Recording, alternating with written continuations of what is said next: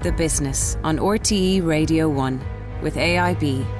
It takes a certain kind of brave to run a business. We see it, we back it. Well, later we'll be talking about the easing of restrictions, but our first guest has been at the forefront of dealing with COVID for some time now. Oonagh O'Hagan is the owner of Meaghers Pharmacy, a chain of nine pharmacies with also a large online presence. They're selling to over 50 countries. The company has a turnover of 22 million euro and employs 140 people. Oonagh, it must have been very stressful running a pharmacy business during COVID, especially, I'm sure, with staff worrying about the virus. It was incredibly stressful. Like, like I mean, I can't. I suppose when you're in the midst of it, you just keep going. Um, but looking back on it now, I really don't know some days how we actually got through it. You know, um, at the very height of this, you know, when we seen all of those scenes coming out of China, you know, Italy, Spain, the army trucks, whatever, our teams were getting their uniforms on and coming into work and not knowing what this virus was going to actually do. Um, to them, absolutely petrified. Um, and many people, and Richard, a lot of people don't realise this, that people work in pharmacy because they want to give back. And many of our team members would have underlying conditions, but still they showed up every single day to an environment where they absolutely were completely exposed. We didn't have any screens at the beginning. Remember, we weren't wearing masks at the beginning. You know, that was the WHO advice at that time. And they would take whatever precautions they could when, when they'd get home if they had vulnerable people at home. Well, Richard, I tell you, I, my team, you know, it's heartbreaking to hear, but I have so many of them who will tell me you know, arriving at their porch door, stripping naked in their porch, putting their clothes into a black sack, running up the stairs, crying their heart out, you know, because of everything that has gone on during the day and the stress of it, into the shower, scrubbing themselves, scrubbing themselves. I've even a girl who was saying that she was using, you know, a scrubbing brush to scrub under her nails because her mum was going through cancer treatment, back down the stairs, boil washing their uniform for fear of bringing the virus home into their own homes and doing that every single day, month on month on month. What about this 1,000 euro tax free payment that the state is making to frontline health workers? Is that something, do you think it's a good idea? I think it is a, an excellent idea. I think that um, ultimately, you know, this is a decision for government. Uh, pharmacy teams are not um, included in that yet, but I would say that we should be eligible for that because um, because we were going in when you know every other healthcare worker uh, was not accessible. We were the only accessible member of uh, the healthcare system, really. You know, GP stores were closed, they were seeing people online, hospitals were closed. We were given no PPE. The only time we ever got any PPE from the state was whenever we, any, any pharmacy engaged in vaccinations. Is, is that though because, and it feeds into the, the, the bonus payment as well, pharmacies were a huge part of the the healthcare infrastructure during all of this. Absolutely. But they are private businesses. So therefore, you know, if the thousand euro, essentially, if the state gives a thousand euro, they're the employer.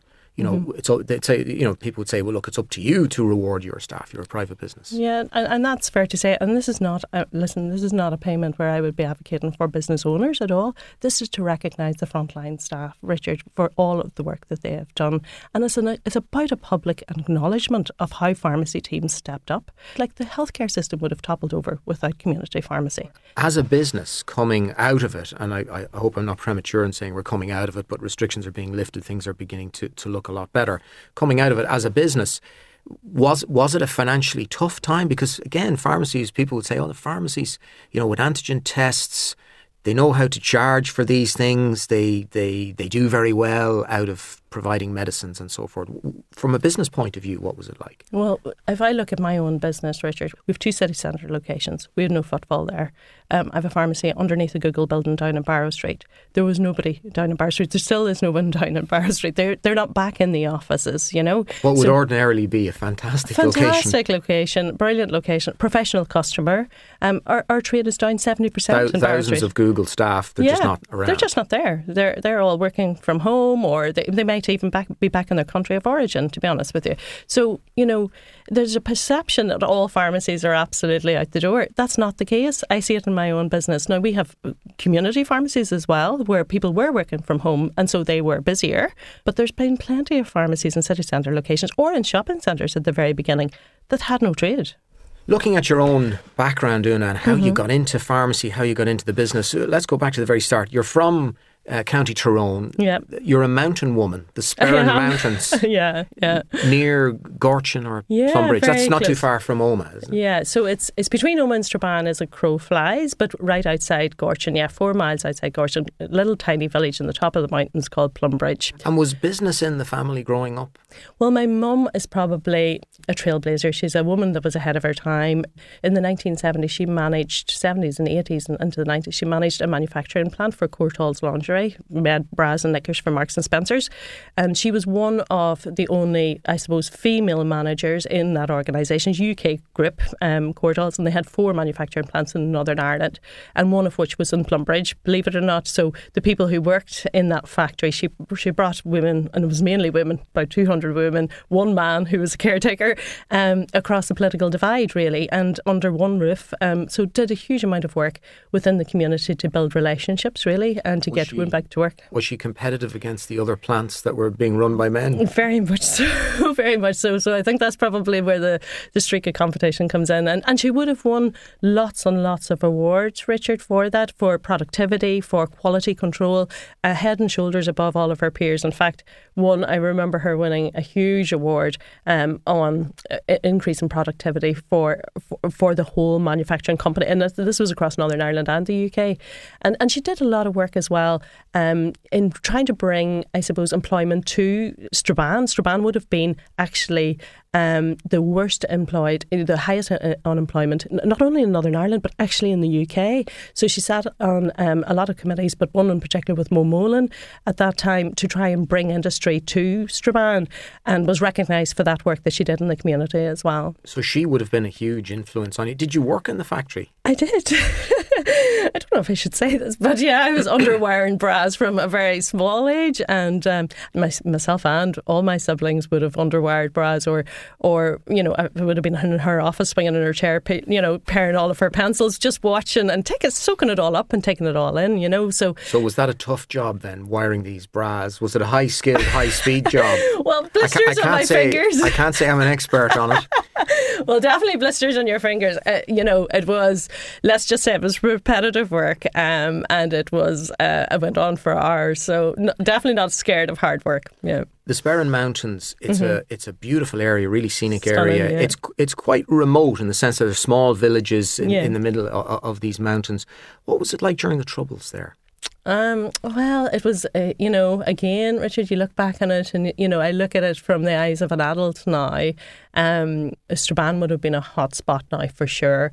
But you know, uh, British troops would have been all over our village or whatever. That's where they would have been dropped down into our back garden. Um, they would have slept in our sheds around uh, the house, you know. So I'd go out in the morning to get turf and be stepping over British soldiers and thinking nothing of it, you know. When we'd be going in, as, in the school bus into Strabane, they would stop the school bus and search all our school bags. And again, you know, it reminds me of that scene on Derry Girls. That was our reality. We lived through that. But when you're doing that day to day growing up, you know, you don't think anything really of it. And my mum and dad did an amazing job at protecting us from all of that and making sure that you know, we didn't have this bitterness towards it, you know. But listen, you know, at that time growing up, we, we knew it was wrong, but at the same time, it was very normalised. Um, but you that just was, take it for granted. You take it for granted. You only process yeah. it afterwards, Absolutely, years later. Exactly. You look back at it now, kind of going, God Almighty, that was crazy. That was absolutely crazy. How did we even think that was normal? Like, and so you go out to get the turf, and there'd be a few British soldiers sleeping out in the shed. There would be probably twenty of them you know, sleeping, you know, and you'd be, and because it'd be camouflaged, you'd be like, you know, you'd be standing and because they were well camouflaged or whatever. And they'd be like, all right, love, you know, you know, it was just bananas. And any activity that went on at all, they would just dig up everywhere. You know, dig up our gardens were always being dug up, all our neighbours' gardens or whatever. And, and like our neighbour would be a kilometre away, but the whole place would be dug up looking for, I don't know what they were looking for, but and again, like my dad would just say, oh, they're digging it up again, you know, and shrug his shoulders. You know, again, oh, I don't know. You can see why certain people got very bitter about it. Um, but uh, as I said, my mum and dad did an amazing job, and I'm so grateful to them. We are also grateful to them that they, they, they really protected us against all of that. So you managed to stay very focused in school. You wanted to go on yeah. to university. Yeah. You were interested in doing medicine. Yeah, yeah. I always wanted to come to Dublin because when I was probably 16, 17, I had two aunts in Dublin, one running a pub down here, and then um, another aunt who was in college as well. And so I, I used to come down in the summer times and look after my cousins. Um, and I would always take them around, you know, the zoo one day, Phoenix Park a day, and into Trinity was another haunt that I would take them. And we'd just dander around and whatnot when their mum and dad were working. So I always wanted to come to Dublin. I so it really looked, the city looked great. Ah, Trinity College, yeah. the bright lights, all yeah, that. I used to walk through Front Square and I used to feel like the buildings were talking to me, you know, the cobblestone. I wanted to come to Dublin and I wanted to come to Trinity, and that was it. I didn't apply anywhere else.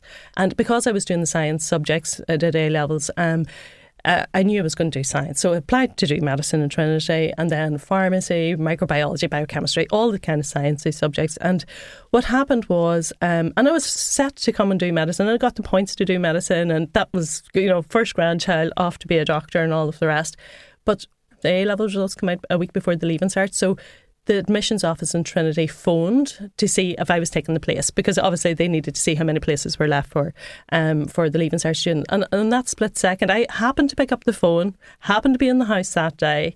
Um, if I wasn't there, I would be a doctor now. And I said to the lady, actually, no, can you change me into pharmacy? Because I had this I suppose, fear of needles because I, a, a GP had had a bone in um, in my arm one time when I was really, really young, and I have a fear of needles ever since of getting an injection. And I thought that that would hold me back, to be honest. But actually, as it turns out, like we're doing COVID vaccines and flu vaccines and whatever, so it, giving an injection doesn't cause me any problems. It's the receiving end. It's the receiving end. But I thought that that would, I, I just wouldn't be the doctor that I should be. So I changed. So you did pharmacy and you found yourself working yeah. in Meaghers Pharmacy in yeah, Baggot Street yeah. with a, a, man called Pierce Meagher. Yeah, yeah. So I was living around the Baggot Street area, and um, we used to always have to go and borrow reference books for college because the, this book's called Martindale. It's like a couple of hundred quid a book or whatever. So we used to have to bring it in for labs and so on. So I used to always pop into Pierce on Baggot Street just because he was the closest pharmacy to me.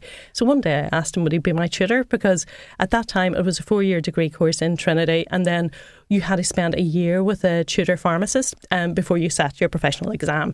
And and so one day I asked him, would he be my tutor? It was like asking him out on a date. And he said yes. And hey ho, I spent a year with him and it was the most wonderful year. He's an incredible person. He taught me everything I know about pharmacy because like I literally knew nothing. I couldn't apply any knowledge. I'd never had pharmacy in, in my home life or anything like that. But more than that, Richard, he, he taught me the importance of community and, you know, he made a huge impact on my life, I suppose. And only and for him, I wouldn't be where I am today. At some point, then, you thought about buying the, the yeah. shop from him, yeah. and you did buy the shop yeah. from him. How, how did that come about? Well, I always want, you know, uh, for that whole year, I dreamt of owning it. Really, to be honest, I could see myself there. I loved it. I loved the vibe. I didn't want to leave. On my last day, I bawled, crying. I begged him would he keep me on even as a shop girl? And he was like, no, no, no, no, you've got to go off and like fly your wings, leave the nest, little one type thing. Um, but I asked, I plucked up the courage to ask him the question that I always wanted to ask him that whole entire year, which was, if, if you're ever selling, would you let me know? And listen, he probably, if you asked him today, he probably thought nothing of it. But he, he did say, yeah, of course I will. And four years later, I got that call to say that he was selling he had an offer on the table from another pharmacy, but he he obviously remembered that he had made that promise to me, and he said, "Listen, I'd like to keep it in Irish hands if if we can." And um, I sure, I got off the call thinking, "Yeah, job done." Before realizing what the price tag was, you know, what was it? Two million punts at the time. At what age were you? I was in my early twenties. Yeah. So what did you do? so I phoned my mum, of course. That's what I did. I said, guess what? And she was like, oh, where are you going to get this money? Because my mum and dad don't have money. You know, I had no deposit even.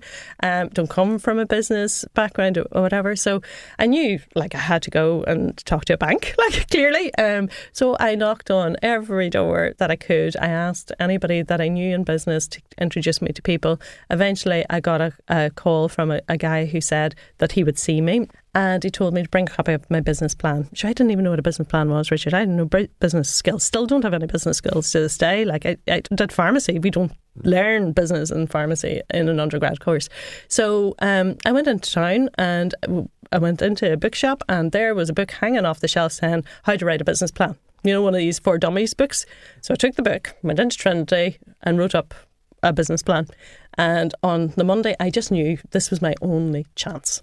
So I knew I had to give it gusto and met two guys who listened and they gave me the money. And hey ho, that's how it started. Were you worried? You must have been delighted because mm. you'd had your mm. eye on this. This is something mm. you wanted. Mm-hmm. But then after you got the money, after you'd maybe handed over the money to buy it, did you have a moment of, oh, God, you no. know, that's two million quid? No. It didn't. I guess because I didn't have any money, I had nothing to lose. I, I think that was one part of it. And then, secondly, the most important thing was I knew it was going to work amazing confidence and, and belief in yourself. Yeah, well, I think that comes from my mum, really, Richard, to be honest with you. My mum would always say to me, you know, if it's not going to be you, you know, who is it going to be? Like, you got to stand up, pull up your big girl knickers and get, get on and do it. Like, there was no glass ceilings in our house. Like, my mum always encouraged us to do what it was that we wanted to do and go for it. And this was a golden opportunity that I dreamt of. You had lots of ideas as to, you know, how you would change things. Yeah. What did did uh, Pierce have a particular way of doing things, and he just stuck with that, and then there was an opportunity for you to do things differently. Yeah, yeah. I think like what kind of things did did he do? Um, well, there, like he was amazing in terms of the dispensary element of things. Like, I mean, he was a true pharmacist and he had an amazing pharmacy team probably where the opportunity was and was more in the retail aspect of things. Um, for example, um, you know, we had the nuns who were a big customer. There's a convent beside Baggot Street. Um, a lot of them come in all of the time. He didn't stock condoms for fear of insulting the nuns. Um, he didn't stock fake tans because he didn't believe that um, women should change the, their colour. He just didn't think that you know fake tan was too fake. Yeah, it was too fake. Um, so there were certain things that he really firmly believed and was very principled about um, that you know I knew that I could change. Um, did you did you lose the nuns as customers? Not at all. No, they're fantastic customers. We and and listen, we we still look after them very well to this day. But do you know? And what about you know things like were you able to extend opening hours? Would he have mm-hmm. closed earlier? Or? Yeah, he would have closed earlier, um, and we like literally just extended until eight o'clock at night. I worked non-stop for I think two and a half years without a day off. Did it take you long to pay back the original loan, the two million? No, or no, we got that paid back because like I was able to kind of double the turnover in a very short space of time there. But then two years later, I went on and bought the Ranelagh business as well. So I was back at the bank, obviously talking to them about that. Um, and then thereafter, I not only bought businesses from uh, existing pharmacies, but I set up a few brand new pharmacies in, in greenfield sites, as we would call it. When you look ahead, and you also think about, you talked about the COVID uh, challenges and staff and the pressure mm-hmm. that everybody was under. Have you seen a change now in, in relation to staff? Like, would you have lost many staff? Is it difficult to hire staff at the mm. moment? And how might that affect uh, growing the business in the future? Mm. Well, we we definitely have a supply problem for pharmacies in Ireland at the moment. So we're not we are, there's not a, enough pharmacists graduating out of the pharmacy schools, and also what I'm finding is particularly after everything we've gone through in in community pharmacy that pharmacists are really, like everybody else, reprioritizing actually what it is they want to do, reprioritizing their health. And so they're not inclined to work this same amount of hours that maybe that they would have worked before. Maybe some of them are looking to go from five day weeks down to four day weeks, maybe not work as many late nights, but as many weekends or whatever. Priorities have completely shifted. Complete, and, and people are much more conscious of their overall well being now. So you layer that in on top of that we have a supply problem already. Uh, and that also goes for pharmacies team members as well. Like retail is difficult, you know. So there is definitely a war, I suppose, um, a war for talent now. Oonagh O'Hagan of Meaghers Pharmacy, thank you very much for joining us on the programme. No problem. You're very welcome.